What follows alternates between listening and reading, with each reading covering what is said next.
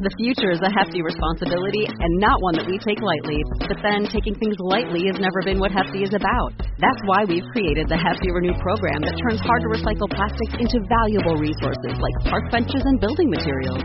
To participate, simply fill up an orange Hefty Renew bag with accepted items, tie it up, and drop it in with your regular recycling. That's it. It's that easy. It's time to rethink recycling with Renew. Particular valued resources may vary by geography. More info available at heftyrenew.com. This is the second episode in a two part series. Please listen to Cynthia Prioleau Part 1 before beginning this episode.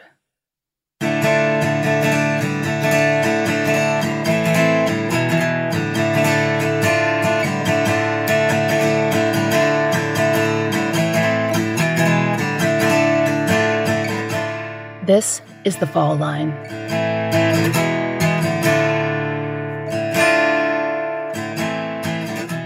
Time the driver of the car bumped or nudged the victim with his vehicle, and she stepped out of the way. And as she stepped out of the way, she took a mace can and fired some mace into the in- interior portion of the car, uh, apparently hitting the driver. Even if she did fire the, the mace gun into the car, striking the driver, stepped out of the way, the driver had an option to drive away, call the police, and then prosecute the victim. But he elected to do something on his own. It was April 1st, 1991, and three friends, Damon Parker, Stephanie Buffington, and Cynthia Prioleau, were walking across North Avenue in Atlanta, Georgia, headed for a shopping center on Ponce de Leon Avenue. That center was anchored by a Kroger supermarket. They hadn't planned on going into the store itself. Its parking lot was just a convenient cut through. But after that night, they all, most especially Cynthia, would be associated with it. Their shortcut meant that they walked with traffic streaming around them, cars heading toward or away from the store. Here, Damon and Stephanie, in separate interviews, described what happened as they crossed that lot. We were coming from behind, which was North Avenue. We came through the back parking lot and we were on our way to Ponce de Leon coming from the back. Were you in the back when you first encountered the car? No, we were actually on the side. We had just come up to the front. Basically, there was a loading dock, and then there was a little uh, street that kind of come to the front of it, and we were right there uh, towards the front of it. But we were still on the side. When was the first time you realized somebody was coming up behind you? Yeah, so we didn't even hear him coming. Uh, we were actually like you know walking. Uh, we weren't single file, but we were kind of close to the building, and he claimed he came up behind us and he kind of claimed that uh, we were in his way. So Stephanie and I, we moved over to the side a little bit. It was kind of uncomfortable because we were almost to the point where we were squeezing up against the wall. He was coming so close. I had noticed that there was actually two lanes of cars that were going around us, so we weren't blocking two lanes of cars. But yet he thought we were in the way, and the way we were uh, forced to walk was kind of. Uh, inconvenient, intimidating. It seemed like we were being maneuvered some kind of way and I really wasn't comfortable with standing up for myself at that point. But Cynthia was, and she refused to move out of the way. She said, "You can go around me. Every other car is." And that's when he hit her with the car. And the way the report, the news report comes off is is that they try to insinuate that we knew each other or that it was a nudge with the car. It was not a nudge, it was a hit. Yeah. Very slow, but at the same time, yeah, nobody really wants to get hit with a car going at 10 miles an hour. When did you realize that she had actually been hit by the car? I saw the whole thing. I was paying attention to everything that was going on. So the moment it happened, I saw it. Where on her body was she hit? Uh, the back thighs. She had she was had her back turned, and he hit her with, from the back. Do you remember her falling onto the car or stumbling? She stumbled a little bit, but she didn't fall. It was three of us, myself, Cynthia, and my cousin Damon, and we were walking at like if anybody knows how big a parking lot is, we were walking kind of side by side. And the you know, his car instead of kind of going around it's like, oh, he can go around. He's like, beep, beep, beep. It's like, go around us. You know, we're being smart. Just go around us. So he slows down and says something. And they were getting worse, like, Cynthia, just let, let it go, let it go. And he's like, and I didn't hear that part, but Damon and Cynthia said, hey, he said he was going to hit us with the car. I was like, he's just playing. And so as we're walking, he did kind of bump her with the car. So she says some more words. And then she's like, "Oh, I'm gonna spray you with the mace." And she had mace. I think she did spray the mace in the car, but not really. She pulls it out, and so we walk away. I was like, "Come on!" I grab her by her arm. I like, "Come on, let's go." And so we started walking again. Damon says, "Hey," he said he heard him mumble or something. It's like, "Oh," and I do remember the guy after we kind of drive by. I should shoot you. I was like, "Oh, he's just joking." No, go get around the building. He sat there for at least four or five minutes. He sat there in his car before he came around the corner and started shooting at us. So he had time to think about. I don't know if he was mad, he wanted to shoot somebody anyway, but he had time enough to like, hey, let me pull out my gun. Let me shoot somebody that day. I saw the uh, anger in her face, and that was when you know you saw the Brooklyn part of her come out, and she went around to the side of the car. They got into an argument. He said, "No, I don't remember every word that was said, but the general gist of it is, how dare you hit me?" And he says a couple of bad words, and then that's when she pulled out the mace and sprayed it. And she actually didn't spray it on him; she sprayed it into the car. That's when I was like, "Eh, you kind of made a mistake there. You should have sprayed it in his face." And that's when I started fumble, saw him fumbling with the glove compartment, and it didn't really register to me what was going on. Um, I, as we turned the corner uh, to the front, we were at the front of Kroger, and at that point we was very much in the front on the what is that the the west side of it, and that's when he had he was he pulled in front of us. He had the gun, and I just he said, "I got something for you, bitch." and um, I just was frozen. I couldn't believe this had happened. It's like, if anything's gonna happen, let it be something that we provoked, not this. And just out of nowhere, he started shooting. He, I remember it was about three shots, and I kind of looked at myself because I, I, thought I was hit, but I wasn't. He fired all, all three times at her. And then he kind of just drove off as if he'd done it a million times before. He was not moving fast at all. I don't know why I didn't get the license plate number. Maybe it was fear. Maybe I blocked it out, whatever. But I remember his face. I remember the car. I just don't remember the license plate. When you realized that Cynthia had been hurt, can you describe that? Um, at first, um, I wasn't sure because she wasn't saying anything. Uh, my cousin had already hit the ground. I was just kind of like standing there, kind of frozen, unfortunately. And I looked for um, a response, and she hadn't said anything. And then finally, she fell, and I saw the blood. And so I ran immediately to, to call 911. It just like time went so slow. Fast because I saw her get shot, but just so slow the time the police got there. I was like, where are they at? I think I hear them. And it's weird because the station they took to me to was just around the corner. Right around the corner from the Um, Kroger? right around the corner from the Kroger. But you said at the time you were thinking like, where are they? Are they Yeah, coming? yeah, because after she got shot, I was like, is somebody shooting at us? Is that backfire? Because I really didn't realize, no, this guy was shooting at us. And I was like, okay. After I dawned on me, it's like, he's shooting at us. As soon as he stopped shooting, I'm going to call the police. But no, I looked over and my friend just like, I've been shot. That's the last words I remember her saying. I was like, Jen, be okay. And it was some off-duty police officers were going into the Kroger, and they they heard the shots too. And that's when I kind of ran in. I was like, I didn't even know they were off-duty cops. I was like, I need help. And one of the Kroger attendants was kind of rude. It's like, oh, somebody already called. Because, you know, cell phones really went down because I couldn't afford it in big blocky things. It's like somebody had called. I was like, just get off the phone and call the police. And I ran back outside, and that's when the police was telling me, the off-duty cops like, just talk to your friend. She's gonna be okay. But the cops did not come immediately. I think it took about like 10 or 15 minutes. It was not immediately. I definitely remember that. Do you know if the ambulance came before? I think the ambulance beats the the um, the the real officers, if I'm correct. I really do. I just remember when they were asking me a whole bunch of questions. I was like, I gotta get in an ambulance. I need to go with my friend, and they wouldn't let me go. The cops like, no, we need to get your statement, and they were just asking me a whole bunch of questions. When the ambulance got there, the police got there shortly after, and they wouldn't let you go with her. And he just asked me, he's like, what did the car look like? What color was the car? What did the guy look like? And I was like, the guy looks like this. I'm not good with making models. The car was this way. And I do remember other people in the parking lot saw that car speed out. I was like, other people telling you. One guy, I'm hearing them say, the car was that color she said, it's this. But all they were focused on, what did the guy look like? What did he look like? That was one of my big questions. You guys had been in the in the melee, but there were a lot of other people in the parking lot who may have seen far away, realized what happened. Did the police interview a lot of people? I didn't see them interview anybody but myself and maybe ask Damon questions, but because I was in the front of Cynthia and Damon was kind of on the backside of Cynthia, I think they were most concentrating and asking me, where was I going? What was I doing? Do I know? I was like, no.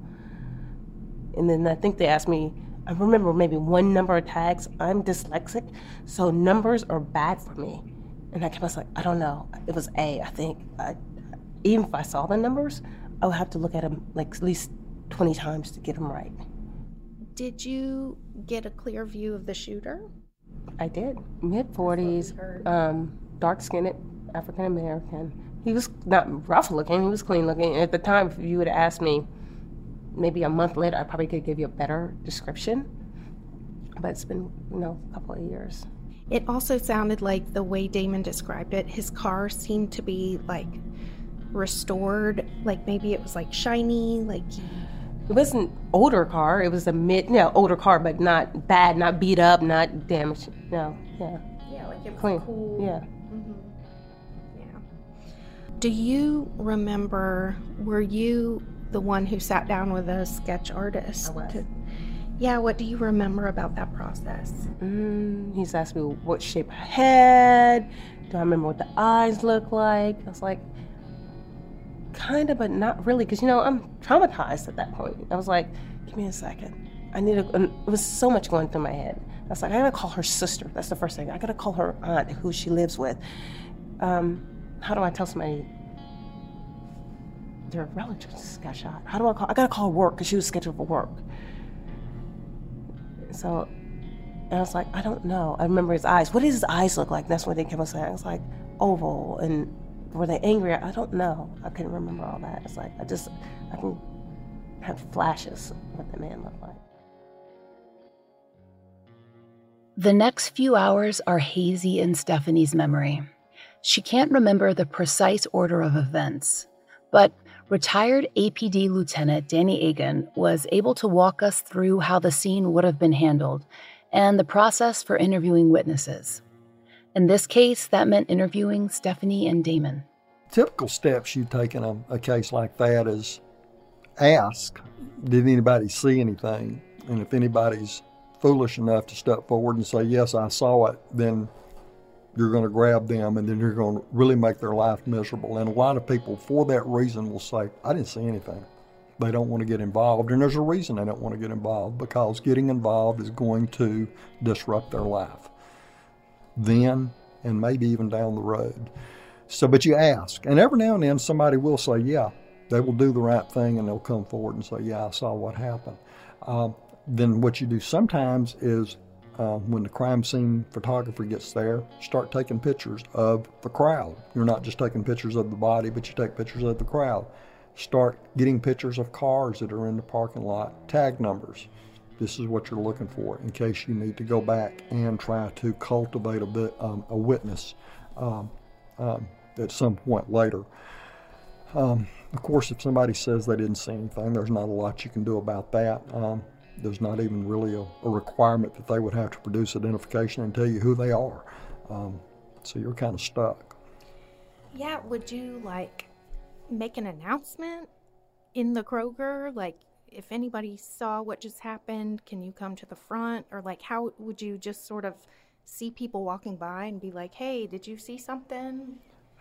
Usually, what you would rely on is the first officer that gets on the scene. That officer gets on the scene, and if the officer's doing what the officer's supposed to be doing, that would be securing the crime scene and trying to locate witnesses. That officer may have already put their hands on some witnesses. So uh, uh, then once you get there as a detective, you may go through the crowd, if there's a crowd there, and say, Did you see what happened? Can you tell me anything? But that's about all you can do. I mean, you, uh, so far as getting on the PA system inside the Kroger, I, I didn't even think about that. I guess that would be an option nowadays. In this kind of scenario, like the suspect was there one minute and gone the next. Mhm. Like, other than what was with her at the time, what kind of evidence would be collected? I mean, this is such a hard crime to even think about solving. Well, see, back in the day, it was even harder. This back in the day, you didn't have all of the helpful things that you now have. Cameras on every pole in the parking lot, cameras up and down the street, um, license plate readers and patrol cars that are randomly reading license plates in the area. Uh, back then, it was a lot tougher. So, what you're having to do is is just work with what you have. So you talk to your witnesses, see if you can determine what a good lookout is, best description of the car, best description of the individual, and then get that broadcast and see if anything comes of it. But in this case, I mean, he was gone. He was gone, and you. Th- this is this is where your investigation starts. You arrive on the scene. Um, that's usually what the report would reflect. I arrived on the scene, found the victim 48 on scene. Medical examiner came to the scene. Investigation continues, and then that's that's what you roll into the investigation of trying to determine uh, all the facts and circumstances leading up to this, which will maybe enable you to solve the crime. The, the common knowledge is that the least reliable form of evidence to present in court is going to be that of a witness account of the event. They will remember what they want to remember, and especially over time, things will get skewed. Um, that's why it was important back in the day. This is the way we did business back back in homicide back then. We would round up witnesses. Did you see what happened? Yeah, I did. We would grab them, wouldn't let go, and we'd carry them to the homicide office and set them down in front of a typist, and then get a written statement with questions and answers. We had typists back then that could take statements better than most detectives. They they knew what to type. They knew what needed to go in the statement. They knew what questions to ask. And when somebody starts talking and they're talking 90 miles a minute, and we had typists that could type so fast that the uh, IBM's electric typewriter would be smoking literally. And so they're typing 90 miles a minute, and people are running off at the mouth, and well, stop.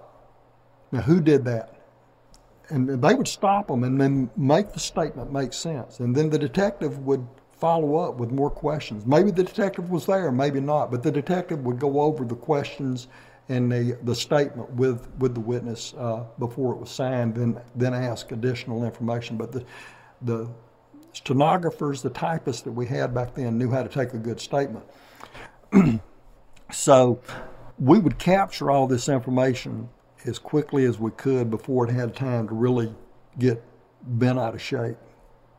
And in my mind, uh, what we got on paper was about probably 95% on the money. Uh, because we didn't we didn't fiddle around with or we'll contact you tomorrow. That shit didn't work. We didn't we didn't call people tomorrow and say we need you to come in. We would grab them right then. And then the worst case scenario is the typist is off. It's three o'clock in the morning, and I'm having to type the statement myself, and I can't type. Or or call up radio. Do you have anybody up there that can type? Yeah, I need them to come down here and type a statement. Um, but we, we would do it right then and there as quickly as possible before somebody had a chance to misremember what they saw or think of a better story to tell.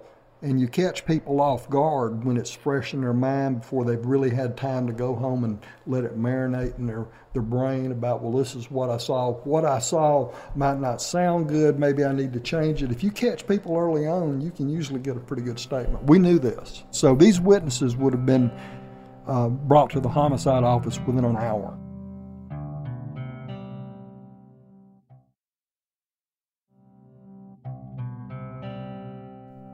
Stephanie remembers the suspect sketch, which you can view on our social media and website, as being completed very soon after the APD arrived on scene. It's a sure thing that the officer would have taken down descriptions, both of the car and the suspect. But a sit down with a sketch artist, that could have taken longer to schedule. In 1991, at the Atlanta Police Department, that artist would have been Marla Lawson. You've heard her and about her on our show before. Before she was the first female forensic artist for the GBI, and long before she trained her daughter Kelly to take her place, she was working at APD. Retired Lieutenant Danny Agan, he remembers her well. Marla is just amazing. Uh, she actually was hired on as a typist yeah. initially because she said she went in and tried to get a different position and they said we only have room for typists. So she kind of went and typed for a while and she eventually said, "You know I can draw, right?" and I, I think she sort of did a few off the side and they thought, oh, okay, well, I guess we'll give you a chance. Like, Marla's a legend. Mm-hmm. She was really good at what she did. And, and I watched her do this a time or two. She would hand people a stack of uh, mugshots and say, okay, I know these people aren't going to look exactly like the guy, but find the one whose eyes look like the suspect. Find the one whose ears look like the guy. Find the one whose mouth and, and she would do that. And then she would in her mind she was able to look at this combination of pictures and then draw one composite. And sometimes it was just scary how accurate she was. Marla's sketch was distributed to all the local news outlets. Damon remembers the coverage even to this day. And for a short period of time cynthia Prioleau remained a focus of local media a murder in Atlanta in 1991 might have been relegated to a short article or a minor TV broadcast mention, but Cynthia's was different. People might victim blame, say she brought it on herself, but it would be difficult to avoid thinking about a stranger willing to shoot another stranger on a Monday evening in public with dozens of people in eye and earshot. If there was someone out there brazen enough to do that, then it could happen again. Our current culture in 2019 may feel like the most frightening time to be alive, with true crime at the forefront and daily alerts of missing persons cases. But it's not the reality. According to Disaster Center, 1991 was the most dangerous year in recent American history. That is, the time when violent crime rates were at the highest.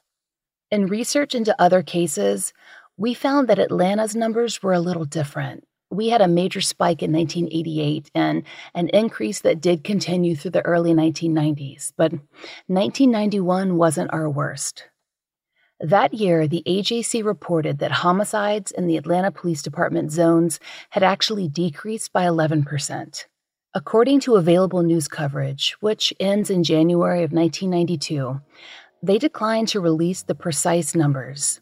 But based on 1990 statistics, which were released, it means that in 1991, there were approximately 205 murders. Now, that's in the city proper, a portion of Fulton County that doesn't include every high crime area in the metro. Cynthia Prioleau's murder on April Fool's Day of 1991 was the 49th homicide APD investigated that year. The coding in the corner of her incident report confirms this. The Murder Accountability Project collects data on solved and unsolved homicides in every state and covers the years 1976 to 2017. Their records are based on the FBI's own cumulative reports. Currently, the project's filters are not perfectly precise, but by selecting a series of limiters, it's possible to view approximate data on those 200 odd Atlanta cases from 1991. We can't verify that the numbers are a precise match for APD's own records, but they're close enough to examine. So, according to Murder Accountability Project reports, 82 of the 1991 murders remain unsolved and 54 of those unsolved homicides were committed with a firearm. The vast majority of victims were black men and mostly young adults. Two of the unsolved gun homicide cases were those of black women. Though names are not included in the data, the date and victim age make it clear that one of these women was Cynthia Prioleau. We've not been able to identify the second woman, but case notes tell us that she was murdered in what was likely an acquaintance crime, and her case is coded as drug related. In 1992, four unsolved gun related homicides of black women, all marked as circumstances undetermined. In 1993, six black women murdered with firearms, one a victim in a burglary, the rest, again, marked as undetermined. The purpose of this analysis is to find patterns, or clusters, which is what the Murder Accountability Project calls them, of killings. If Cynthia's killer had a record, a pattern, if he was prone to random acts of stranger on stranger violence, we haven't been able to identify it. And in the years directly surrounding Cynthia's death, we haven't found news reports that mimic the basic pattern of the crime. Of course, there are dozens of variables here. Should we assume that he would have had a similar victim profile? Would he kill in the same way? Could he have had cooling off periods that stretch beyond the narrow parameters we set in our research? Of course. The point is, though, that nothing swims to the surface as another possible piece of the pattern, a way to identify the killer. When we spoke to retired APD Lieutenant Danny Agan, we asked him what, if anything, we might learn about Cynthia's murder by studying the specifics of the crime. So, what we thought was very interesting is that this guy had a little time potentially to think about should I really go around the corner and shoot this stranger? But him pulling off and them thinking it's over and then him coming back to shoot her, we found strange. I don't. You don't? no, I don't. I don't find him waiting a minute to shoot her strange at all. In fact, it makes it even more plausible in my mind. And maybe this is why they say most good policemen are one step away from being crooks themselves. But I'm thinking the longer he has to stew about it, looking at them after she's done sprayed him in the face with mace, he's pissed off and he's like, I'm going to get her. He's sitting there stewing. His eyes are burning. He's pissed. She's done disrespected me. She was walking slow. She wouldn't get out of the way. I'm talking in his yeah. mindset. I'm not justifying anything that he did. And he's mad. He's given it a minute to think about it. He's got a gun. He's like, all right, I'll do it. Yeah. In fact, if she'd have went in the store he probably wouldn't have waited on her. Then again, maybe he would have. I don't know. But she's still in the parking lot and he sees her and he's like, okay, it's catch up time. I'm going to do it. Do you think that type of person is someone who would have killed other people before or after that? You know, that's that's a broad question and it's and it's there's no hard and fast answer on that. I can see it both ways. But if I had to put a weight on one side of the scale or the other, I'd say he probably ain't never killed anybody. And I'm thinking he probably ain't never been in serious trouble with the police. He just got mad. And he flew off the handle and he did something that he couldn't take back. And then on top of that, he was able to keep his mouth shut. And the leads that came in didn't lead directly back to him so he could be fingered. And he got away with it. Keeping his mouth shut is the crucial part of this. A lot of people can't keep their mouth shut. It's like they'll have to go tell somebody. So, if Cynthia's killer did keep quiet, what then? How does a case like hers, one with little or no evidence, one committed by a stranger in a public place, how does it get solved? According to retired Lieutenant Agan, public tips are absolutely vital. Without the public seeing the sketch of the suspect or recognizing the description of the car, law enforcement is left with very little to go on.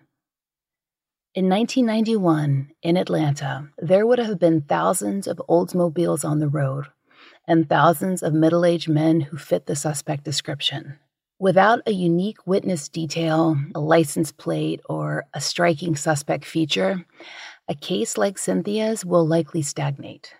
Once a case goes cold, unless something comes up that is going to reactivate the case, it's it's inactive. It's dead. It ain't going nowhere unless unless a lead presents itself to follow up on. And sometimes they do. Sometimes you get somebody that will call up and say, uh, "I need to talk to a homicide detective. This has happened." And it's like, "Yeah, what do you need?" I want to confess. Confess to what? To the murder I did 25 years ago. Um, in this case, it didn't happen, but you never know. The detective, I have found out since y'all have contacted me, I've talked to someone at APD and they've told me some of the steps that were taken. There were leads that came in on this case, but they came to no end. There was nothing developed that led to uh, the identity of a suspect. Um, and I say the identity of a suspect. Suspect identified, but shown in a lineup, and the, the witnesses failed to pick that suspect out. Well, you can't drive a square peg in a round hole, so you need to move on to something else. But there were several of those. Uh, somebody's name, somebody's dropped a dime. Here's the tag number.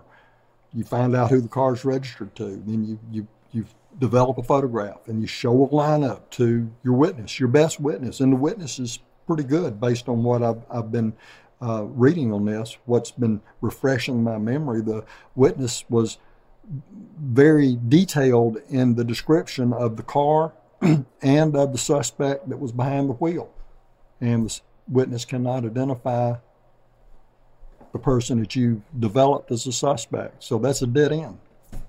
And you do that as many times as you need to, as many leads that come up, you work on developing the suspect, presenting the lineup, doing what you can to see if this guy is the one and then it comes to nothing, and then you move on to something else, or eventually you forget about it. You set it aside. The detective that handled this case is now dead. I mean, nobody at APD is sitting down looking at this as an active case any longer. And they won't be until something develops that will reopen the investigation or re- reinvigorate efforts to, to solve it because there's nothing happening. And all cases don't get solved. Is do you mind if I ask, is that what happened in this case? That there may have been a suspect, but they were not able to be picked out of a lineup? There were names that were developed leading to the identity of a person. It was followed up on. Lineups were shown to witnesses. Witnesses failed to identify that person as the shooter. So that's the protocol of what you do, what you can do. Um, after that, there's not a lot not left, not a lot left to do. I mean, it's still in file that this person was named. The file's still there with with these identified suspects or these names that came up in the investigation. I wouldn't even call them suspects. They were just names that developed in the investigation way back when that came to nothing. Uh, possibilities. They were possibilities. They were leads, but but they didn't pan out. Every case calls out for resolution. And when there's a victim who has little or no family left, no place in the public consciousness, no updates that bring in dozens of tips, that conclusion is unlikely to arrive. Cynthia Prioleau's death has its place in Atlanta legend, but she's been overshadowed by the place where she died. If her killer's face was as circulated as the faux logo of the murder Kroger is on Atlanta social media, well, maybe there would be a chance at justice. If you have information about Cynthia Prioleau's killer or any other circumstances surrounding her death, call the APD's Major Crimes Unit at 404 546 7896. To submit anonymous tips, call 404 577 TIPS or email the anonymous information using the online form at crimestoppersatlanta.org.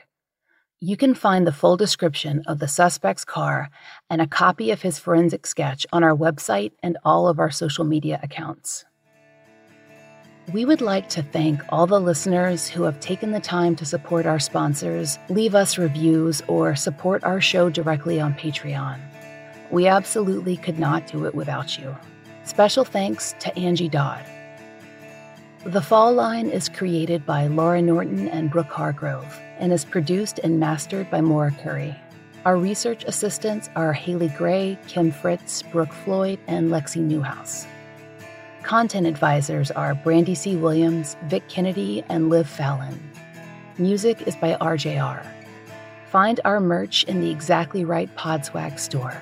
A portion of our proceeds are donated to support the work of the DNA Doe Project.